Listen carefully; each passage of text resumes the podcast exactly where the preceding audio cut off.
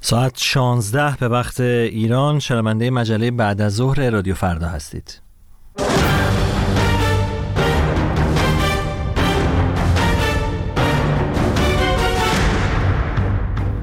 سلام و وقت بخیر به شما شنوندگان رادیو فردا در ایران یا هر کجای جهان خوش آمدید به مجله بعد از ظهر رادیو فردا در این بعد از ظهر روز سهشنبه هشتم اسفند ماه. مهدی طهباز هستم همراهتون در سی دقیقه پیش رو با مروری بر وقایع و تحولات ایران جهان پیش از هر چیز اما بشنوید تازه ترین خبرها رو همراه با همکارم کامبیز کراماتی. کامبیز. سلام. در آستانه انتخابات مجلس شورای اسلامی و مجلس خبرگان در ایران تعدادی از فعالان و تشکل‌های دانشجویی شرکت در این انتخابات را تحریم کردند. این دانشجویان تصمیم خود برای تحریم انتخابات را به معنای رأی به پیروزی انقلاب زن زندگی آزادی و سرنگونی جمهوری اسلامی دانستند. در این بیانیه به نام تشکل‌های از های تهران، اهواز، اصفهان، کردستان، اردبیل و دانشگاه آزاد اشاره شده است. علاوه بر این تشکل‌های دانشجویی، بسیاری از چهره‌های سیاسی و مدنی داخل و خارج کشور هم انتخابات پیشرو را تحریم کردند. این انتخابات قرار است روز جمعه 11 اسفند ماه برگزار شود.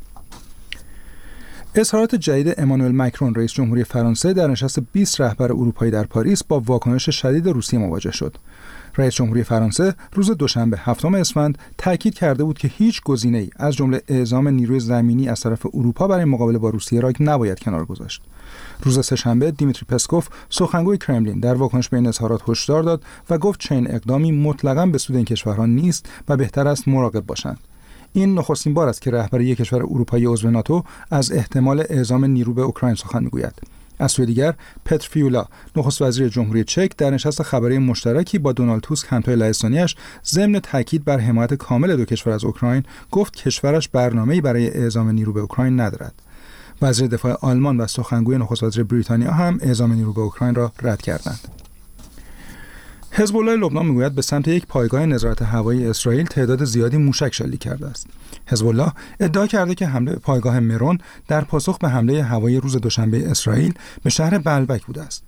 طی چند ماه اخیر نیروهای اسرائیلی و حزب الله لبنان بارها در نواحی مرزی مواضع یکدیگر را زیر آتش گرفتند اما روز دوشنبه برای نخستین بار در ماه‌های اخیر جنگندهای اسرائیلی مناطقی را در شهر بلبک واقع در دره بقا بمباران کردند در این حملات دست کم دو عضو حزب الله لبنان کشته شدند جو بایدن از موافقت اسرائیل برای توقف عملیات نظامی در غزه در ماه رمضان خبر داد و گفت امیدوار است تا دوشنبه آینده آتشبس تازه‌ای برقرار شود. روز دوشنبه هفتم اسفند ماه خبرهایی از پیشرفت در گفتگوهای جاری در قطر منتشر شد. به گفته یک منبع ارشد امنیتی بر اساس پیشنویس طرح آتشبس قرار است بیمارستانها و نانوایی‌های غزه بازسازی شده و روزانه 500 کامیون هم اجازه ورود به این باریکه را پیدا کنند. در جریان حملات سنگین اسرائیل به نوار غزه در ماههای اخیر نزدیک به سی هزار فلسطینی کشته و حدود یک میلیون نفر هم آواره شدند. رئیس جمهوری آمریکا همچنین گفته امیدوار است آتشبس جدید فرصتی را هم برای آزادی همه گروگانهای اسرائیلی باقی مانده در دست حماس به وجود آورد. آمریکا و اتحادیه اروپا گروه افراطی حماس را تروریستی می‌دانند. در پی انتشار خبرهایی درباره گزارش تازه مدیر کل آژانس بین‌المللی انرژی اتمی وزارت خارجه ایالات متحده تاکید کرد که توسعه برنامه هسته ایران همچنان موجب نگرانی جدی است. متیو میلر سخنگوی وزارت خارجه آمریکا از جمله به تداوم تولید اورانیوم با خلوص بالا در ایران به عنوان یکی از موارد نگران کننده جدی اشاره کرد. پیشتر خبرگزاری رویترز با انتشار اخباری درباره گزارش محرمانه جدید رافائل گروسی نوشته بود که بر اساس این گزارش ذخایر اورانیوم غنی شده ایران به 27 برابر حد تعیین شده در توافق برجام رسیده است. رویترز همچنین گزارش کرده بود که بر اساس گزارش محرمانه رافائل گروسی که این خبرگزاری نسخه از آن را دیده، ذخایر اورانیوم غنی شده 60 درصدی ایران نسبت به ماه نوامبر 5 درصد کاهش یافته است. و به دنبال کمک یک میلیارد دلاری یک استاد بازنشسته به یک دانشکده پزشکی در نیویورک تحصیل در این دانشکده رایگان شد. رود گاتسن استاد پیشین این دانشگاه که این پول را از همسر سهامدارش به ارث برده بود با این اقدام زندگی هزاران دانشجوی فعلی و آتی این دانشکده را زیر رو کرد. تاکنون شهریه سالانه تحصیل در دانشکده پزشکی آلبرت اینشتین 59 هزار دلار بود و دانشجویانی که از وام دولتی استفاده می کنند عموماً با صدها هزار دلار بدهی فارغ التحصیل می شوند. این دانشکده در محله برانکس یکی از فقیرترین بخش‌های شهر نیویورک واقع شده است. با این کمک بی‌نظیر حدود 20 هزار دانشجو می توانند به رایگان در این دانشکده پزشکی تحصیل کنند. برمیگردیم به مهدی و ادامه برنامه. ممنون از کامبیز کراماتی. شنیدی تازه ترین خبرهای ایران و جهان و بریم سراغ مجله بعد از ظهر.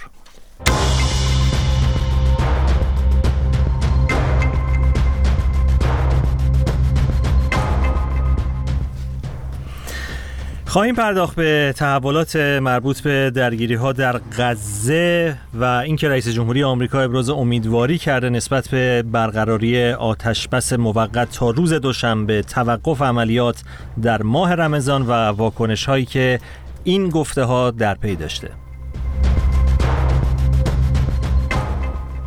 خواهی چنین درباره انتخابات 11 اسفند در ایران از تلاش جمهوری اسلامی برای بالا بردن مشارکت تا تحریم شهروندانی که امیدی به تغییر ندارند.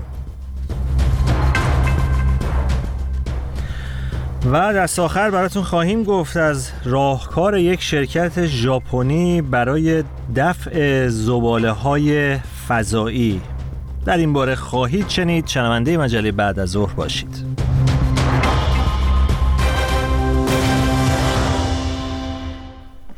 در خبرها هم اشاره شد جو بایدن رئیس جمهوری ایالات متحده در دو گفتگوی جداگانه نسبت به برقراری آتش بس در غزه تا هفته آینده ابراز امیدواری کرده و گفته که عملیات نظامی اسرائیل در ماه رمضان متوقف خواهد شد. مذاکرات مربوط به آتش بس غزه در روزهای اخیر در پاریس و دوحه با حضور نمایندگان ایالات متحده اسرائیل، قطر و مصر در جریان بوده و گفته های رئیس جمهوری ایالات متحده جو بایدن واکنش هایی رو هم میان مقامات کشورهای مختلف در پی داشته. همکارم ایلیا جزایری اینجا در استودیو حضور داره تا در این رابطه بیشتر صحبت بکنیم. ایلیا به نوعی برخی این تعبیر رو کردن که صحبت های آقای بایدن خوشبینانه بوده. برامون بگو از واکنش ها به خصوص واکنش قطر.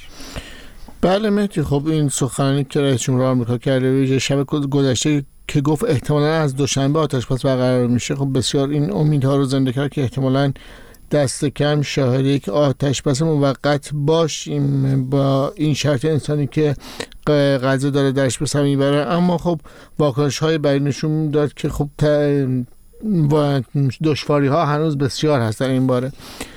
قطر که یکی از میانجیان این مذاکرات هست از زبان ماجر انصاری سخنگوی وزارت خارجش گفته امیدواری وجود داره اما اینکه چه زمان این آتش بس شروع میشه هنوز اصلا مشخص نیست. گفت قطر نمی‌تونه درباره صحبت های بایدن به طور مستقیم اظهار نظر کنه ولی گفته تلاش ها همچنان ادامه داره. میانجیگران دارن سعی می‌کنن که این توافق در نهایت بتونه به مرحله امنی شدن برسه و گفته با این وجود حتی کمک های بشر که داره وارد نوار غزه میشه هم کاهش پیدا کرده. در این باره ابراز نگرانی کرده. اما گروه حماس در این باره صحبت کرده گفته که این صحبت ها زود هنگام هست و گفته که اون پیشنویسی که درس پیدا کرده توسط بعضی از رسانه ها واقعی نیست و یک جنگ روانی علیه حماس هست به خاطر که تاکید کرده که این گروه افراطی که در فرست آمریکا و اروپا قرار داره با هیچ طرحی جز این که شامل آتش بس دائم باش موافقت نخواهد کرد. ایلیا اشاره کردی که یک مقام حماس گفته که چشمانداز توقف قریب الوقوع جنگ در غزه زود هنگام بوده. اسرائیلی ها هم گفتن که دلیل خوشبینی آقای بایدن رو نمی‌دونن. با این اظهار نظرها دو طرف ماجرا به نظرت چقدر محتمل هست دستیابی به یک توافق؟ این یک پیشنویسی پیشنویس پیشنهادی که گفته میشه در مذاکرات دو روزه جمعه و شنبه پاریس بهش دست یافتن و قرار هست در مذاکرات دوحه و قاهره ادامه پیدا کنه. بر سرش توسط خبرگزار رویترز منتشر شده. این پیشنویس خب متفاوت است با شرط شروطی که هم اسرائیل قبلا میذاشتن هم حماس. از جمله اینکه یک آتش پس چه روزه پیش بینی کرده. در این آتش پس چه روزه که حماس میگه خواهان آتش پس دائم هست گفته چهل تن از گروگان ها آزاد میشن. مسئله چهلتن خب بحث برانگیز هست به خاطر اینکه اسرائیل تا اینجای کار تاکید داشته که همه گروگان ها باید با هم آزاد میشه قبلا پیشک گذاشته. البته مسائل دیگه هم مطرح شده در جمله آزاد شدن 400 اسیر بخش زندانی فلسطینی از زندان های اسرائیل. همچنین ورود کمک های بشر دوستانه به تعداد روزی 500 کامیون هم با سازی بیمارستان ها و نانوایی ها و ایجاد سکونتگاه موقت برای آوارگان. اینها مواردی است که درش صحبت شده. دو طرف هنوز دست کم به طور علنی بر پیش شرط های خودشون دارن اصرار می‌کنن. اما پشت پرده چه اتفاق داره میفته باید روزهای آینده منتظر باشیم چی چی پیش خواهد آمد. و کوتاه فرصت داریم برامون بگو از درگیری های اسرائیل در شمال با حزب الله لبنان و در جنوب در غزه. اسرائیل در غزه خب عملیات نظامی خودش رو به طور عموم کمی کاهش داده و به بمباران بیشتر عملیات بیشتر بمباران های بعضی از خانه ها یا بعضی از منطقه که میگه پایگاه های متعلق به گروه حماس هستن. روزانه همچنان ده ها نفر در غزه کشته میشن و وضعیت انسانی دشوار دشوارتر میشه الان. اما در لبنان تشدید شده درگیری ها. حتی نیروهای حافظ صلح ابراز نگرانی کردن به خاطر شدت گرفتن درگیری ها. اسرائیل داره منطقه عمیق‌تری از لبنان رو هدف قرار میده. چه در منطقه شرق لبنان که به البک رو دیروز هدف قرار داد چه امروز منطقه جبشید و البسریه که برای اولین بار هست که اون رو هدف قرار میده. هم بمباران کرده که گفته زیرساخت حزب الله رو هدف قرار داده. سپاسگزارم از سیریا جزایری. اما در رابطه با ابراز امیدواری جو بایدن نسبت به برقراری آتش پس غزه تا دوشنبه هفته آینده پیشتر گفتگویی داشتم با فرنوش رام خبرنگار رادیو فردا در اسرائیل و در ابتدا از او درباره واکنش اسرائیل نسبت به این مسئله پرسیدم. در ساعت اخیر یک مقام ارشد دیپلماتیک اسرائیل به هم به رسانه های این کشور و هم به شبکه CNN گفته که ابراز خوشبینی که رئیس جمهور بایدن کرد در مورد آتش بس قریب الوقوع از نظر اسرائیل زود هنگامه تقریبا شبیه همون واکنشی که یکی از سران حماس در ساعت اخیر نشون داده بود. این مقام اسرائیلی که اسمش برده نشده و حد زده. میشه طبق تجربه که باید از یا خود نخست وزیر یا از مقامات ارشد دفتر نخست وزیری باشه. گفته که اسرائیل شگفت زده شده از نحوه کلام آقای بایدن چرا که هنوز اون پیشرفت لازم به دست نیومده که ما بگیم توافق نهایی شده. تظاهرات برگزار میشه در اسرائیل در برخی شهرها و مخالفان معترض هستند نسبت به عملکرد دولت. برامون میگید که مطالبه اصلی و مخالفت اونها چه هست؟ برای چه به خیابان ها میان؟ ببینین ما یکی تظاهرات خانواده های گروگان ها رو داریم که اینها الان هم که این پیش زمینه توافق جدید به دست اومده دارن بیشتر اشتیاق نشون میدن که مبادا دولت بخواد این فرصت رو از دست بده و اونها هر چه زودتر عزیزان خودشون رو در آغوش بکشن. اونها افکار عمومی اسرائیل رو به همبستگی با خودشون دعوت می‌کنن. ولی واقعیت اینه که اون همراهی لازم نشون داده نمیشه. مثلا در تظاهرات شنبه شب تنها شاید در خوشبینانه ترین حالت دو سه هزار نفر با اونها همراهی کردن. این یک گروهه که بیشتر درخواستاش مسلما مورد حمایت کل افکار عمومی اسرائیل و مقامات هست. ولی در این حال به دولت هم میگن ما اعتماد داریم که شما می‌خواید اینها رو آزاد کنید. گروه دیگری از تظاهرات اون مخالفان سیاسی شخص آقای نتانیاهو هستند که میگن خب اگه پایان جنگ نزدیک باشه باید هر چه زودتر انتخابات برگزار بشه که آقای نتانیاهو این جایگاه رو که الان بیشتر از 16 سال در دست داره دیگه ترک بکنه. ولی حقیقت اینه که اون تظاهرات شنبه شب این گروه مخالفانم بیشتر از 500 نفر در اون شرکت نکردن.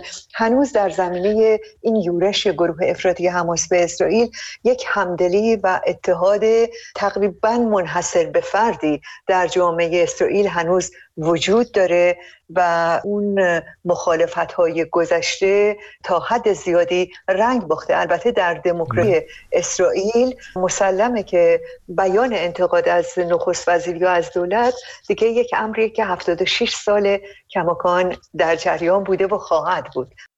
فرنوش رام بود خبرنگار رادیو فردا در اسرائیل از قابلیت جدید واتساپ برای دنبال کردن خبرها و گزارش های رادیو فردا استفاده کنید. کانال رادیو فردا در واتساپ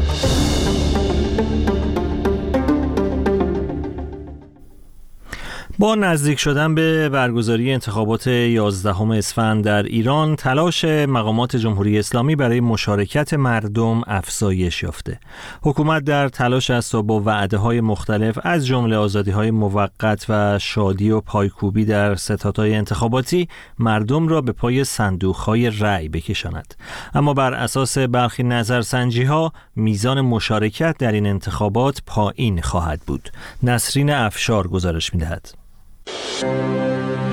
باید در انتخابات همه شرکت انتخابات رکن اصلی نظام جمهوری اسلامی. راه اصلاح کشور انتخابات اون کسانی که با اینکه رهبر جمهوری اسلامی علی خامنه ای از مردم خواسته است که در انتخابات مجلس شورای اسلامی و مجلس خبرگان رهبری که هفته آینده برگزار می شود پرشور شرکت کنند بیش از 300 فعال سیاسی اجتماعی و فرهنگی ایران با امضای بیانیه ای اعلام کردند که این انتخابات مهندسی شده و در تقابل با حق حاکمیت مردم است. آنها می‌گویند در این انتخابات شرکت نمی کنند و به این صحنه آرایی تندر نمی دهند و این انتخابات برای مردم سودی ندارد.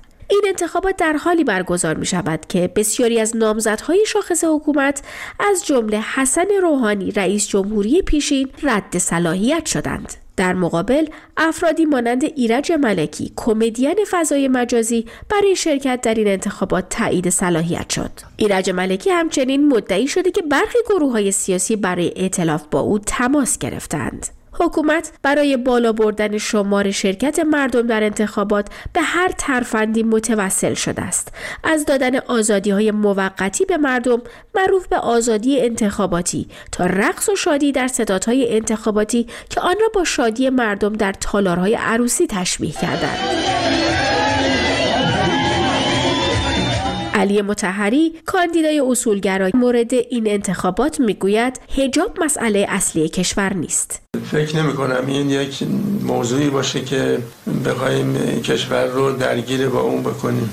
و نظام هم قائل به سختگیری در این مورد نیست. این سخنان در حالی مطرح می شود که فعالین حقوق زنان می گویند حکومت جمهوری اسلامی پس از عبور از پیچ انتخابات همواره به سرکوب حجاب اختیاری زنان متوسل شدند. فشار بر معترضان زن زندگی آزادی در آستانه انتخابات افزایش یافته است. از دستگیری و دادن حکم زندان به آسیب دیدگان چشمی معترض گرفته تا زدن پابند و اجرای حکم به خوانندگان ترانه های اعتراضی. چندی پیش نیز فدراسیون بین المللی روزنامه نگاران گزارش داد که نهادهای امنیتی جمهوری اسلامی مدیران خبرگزاری خبر آنلاین را مجبور کردند تا خبری پیشبینی مشارکت سی درصدی در انتخابات اسفند ماه را از وبسایت این خبرگزاری حذف کنند. در شرایطی که بسیاری از تحلیل ها و نظرسنجی های رسمی حکایت از کاهش تمایل مردم به شرکت در انتخابات دارد. در ادامه تحریم انتخابات در جمهوری اسلامی ایران توسط افراد شناخته شده و گروه های مختلف سیاسی نرگس محمدی فعال حقوق بشر زندانی و برنده جایزه نوبل صلح نیز در پیامی این انتخابات را نمایشی خواند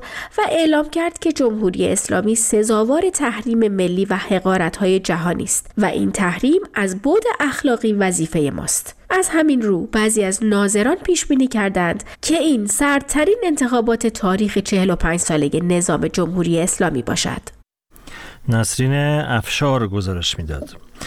بیش از 300 فعال سیاسی و مدنی در ایران با انتشار بیانیه انتخابات پیش رو در کشور را مهندسی شده و صحنه آرایی خواندند و تاکید کردند که حاضر نیستند در آن شرکت کنند. اما جدای از چهره های سیاسی و مدنی بنابر اظهارات و ارزیابی های شماری از مقامات و رسانه ها در ایران انتخابات این دوره مجلس شورای اسلامی و خبرگان رهبری با مشارکت بسیار پایین برگزار خواهد شد. در میان. چرا مردم به این باور رسیدند که عدم شرکت آگاهانه در انتخابات بهتر از رأی دادن به کسی است که مطمئن هستند او یا جریان سیاسی منتصب به او دیگر نمی‌تواند مشکلات فعلی کشور را حل کند. این پرسشی است که همکارم رضا جمالی با حمید آصفی فعال سیاسی و یکی از امضا کنندگان این بیانیه در تهران در میان گذاشته. در رابطه با علت صدور این بیانیه خب به هر حال طیف رنگین کمانی از نیروهای ملی دموکراتیک جمهوری خواه چپ ها چپ های ملی نیروهای ملی مذهبی و روزنامه‌نگاران و اصلاح طلبان پیشرو به این نتیجه رسیدن که باید در برابر یک همچین انتخاباتی که نظام داره به ضرب زور تبلیغات می‌خواد نشون بده که این انتخابات واقعی جدیه و مهمه برای سرنوشت مردم. خب این واقعیتی است که همچین چیزی وجود نداره و اینو جامعه با پوست و گوشت خودش حس کرده و با تجربه پراکسیسی خودش جامعه این رو به دست آورده که نظام انتخاباتی در جمهوری اسلامی عملا خروجی که رأی مردم نظر مردم دیدگاه های مردم بخواد لحاظ بشه امکان پذیر نیست. یک دوره خاصی هم که حالا در دوره مجلس اول حالا اون شرایط باز شدن رها شدن از بند استبداد اون حکومت بود و هنوز که استبداد جدید بر نکشید خب تا حدود اون مجلس اول یک مقدار تکسر داشت.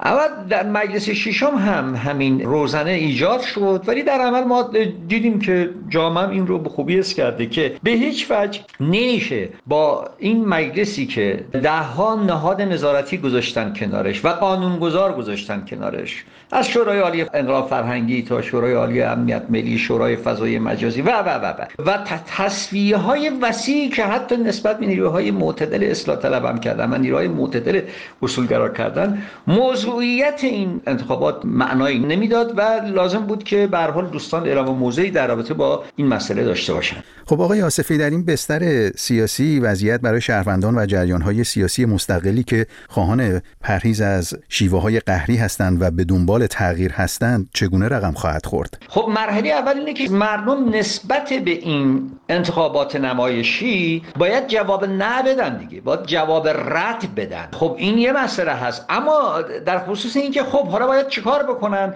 این برمیگرده به تلاشی که نیروهای الیت سیاسی جامعه نیروهای خود جامعه مدنی ایران به وفور در اشکال مختلف در جنبش کارگری بازنشسته ها جنبش معلمان جنبش کارگران اینا وجود داره. و بعدش هم برآمدهای اعتراضی یعنی یک رابطه میشه گفت دیالکتیکی بین اون جنبش های منضبط و جنبش های برانگیخته مثل جنبش زن زندگی آزادی. خب جامعه به اون شکل عکس سیاسی خودشون نشون میده.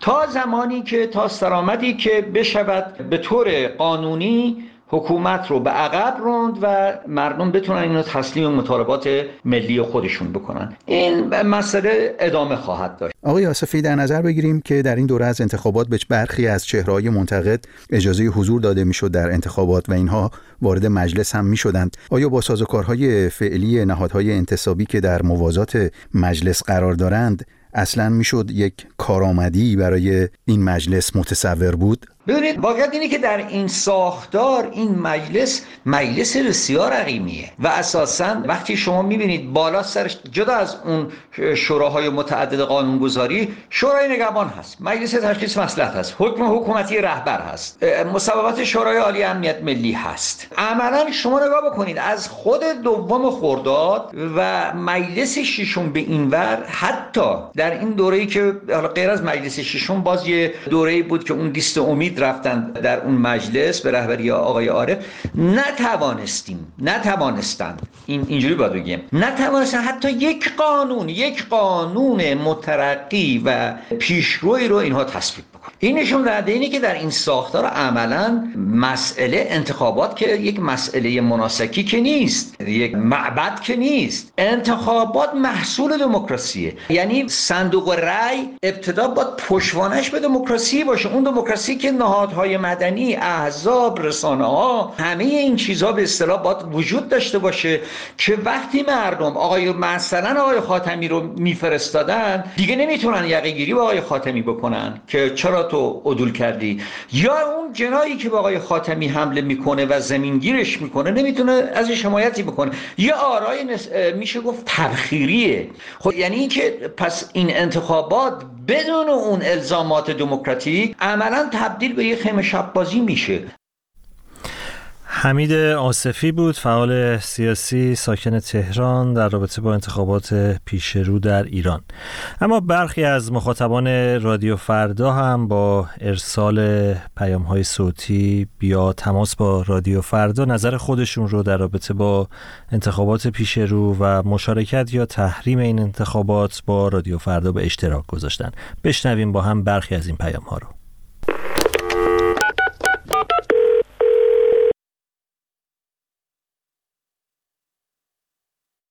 دوست داره ایرانم مثل همه کشورها آزاد رها باشه.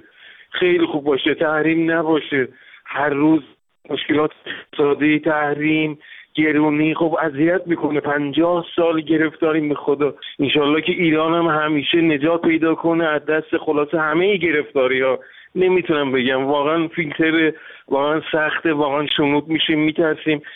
البته که دیگه ترس باید بذاریم کنار. ترس باید بزنیم کنار حرف دلمون رو بزنیم. دیگه کار از همه کارا گذشته. دیگه سختی ها خیلی زیاد شده. واقعا برای یه سری خیلی سخت شده. یه سری ها خیلی راحت زندگی می‌کنن. ثروتمندا ثروتمندتر شدن. فقرا فقیرتر شدن. شرایط خلاص خیلی سخته. سوالی دارم از ملت عزیز ایران. که چهار سال کلا سرمون رفته. بس نیست. انتخابات انتخابات چی؟ دلار بده هفت من شده هفت هزار تومن. چی رو می‌خوام درست کنم؟ درست نخواهد شد با این سیستم. بیایید از خودمون شروع کنیم و با رأی ندادن به این رژیم فاسد بفهمونیم که دیگر جایی در خاک پاک ایران با تم... ایران با تمدن و کهن ندارن. من از خودم شروع می‌کنم و که 32 سالمه حتی یک رأی هم ندادم. آیا دیگر وقتش نیست؟ نه به اعدام نه به دیکتاتوری نه به اشغال سرزمینم ایران. امروز موضوع داغ در شبکه های اجتماعی یا بهتر واکنش ترین خبر در 24 ساعت بیشتر اتفاق هایی که از سوی از داغترین سوژه ها در فضای مجازی. اینستاگرام فیسبوک ایکس تیک تاک تلگرام. رادیو فردا زمانی برای ارتباط. شما هم می‌تونید با رادیو فردا تماس بگیرید. 00420 221 122 113 تلفن پیامگیر رادیو فرداست.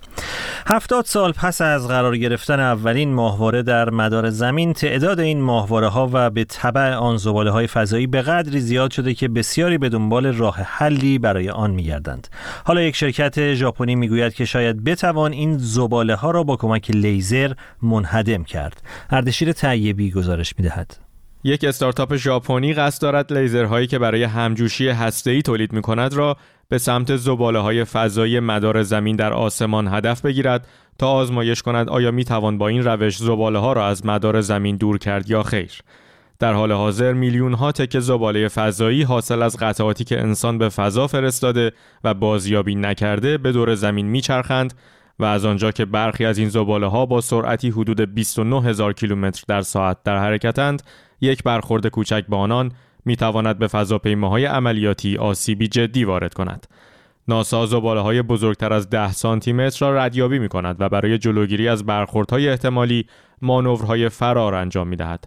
اما چیزی به کوچکی یک پیچ که ردیابی نمی شود نیز می تواند آسیب رسان باشد و در نهایت با شلوغتر شدن فضا بشر به راهی برای ردیابی و در حالت ایدئال حذف این زباله ها نیاز خواهد داشت.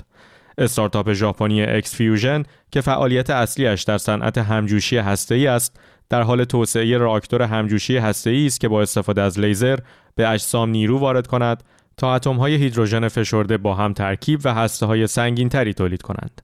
این استارتاپ اکنون با یک شرکت استرالیایی به نام EOS Space System که های فضایی را ردیابی می‌کند در حال همکاری است تا راه حل‌های نوآورانه برای مشکل های فضایی ارائه کنند. قرار است به زودی یکی از لیزرهای شرکت EX-Fusion در رصدخانه‌ای که توسط EOS Space System اداره می شود قرار بگیرد و پس از ردیابی زباله‌های کوچکتر از 10 سانتی متر با لیزر به آنها ضربه بزنند. مدیران این پروژه امیدوارند با این کار سرعت حرکت این زباله ها کاهش پیدا کند و در نهایت در جو زمین سقوط کنند. در حال حاضر بیش از 8300 ماهواره در مدار زمین در گردشند و پیش بینی می شود که تعداد بسیاری دیگر نیز در آینده نزدیک به آنها اضافه شوند و در نهایت تا سال 2030 حدود 478 هزار ماهواره در مدار زمین باشد. این هم از گزارش اردشیر طیبی در رابطه با زباله های فضایی اما کوتاه برای علاقمندان به فوتبال هم بگم که بازی تیم های استقلال تهران و سپاهان اصفهان بازی بسیار حساسی هم هست. امروز از ساعت 17 و 15 به وقت ایران برگزار میشه. در مجله شامگاهی براتون از این بازی بیشتر خواهیم گفت. سپاسگزار از اینکه شنونده این بخش از برنامه های رادیو فردا بودید. خبرها و گزارش های بیشتر رو در وبسایت رادیو فردا رادیو فردا دنبال کنید. وقت بخیر.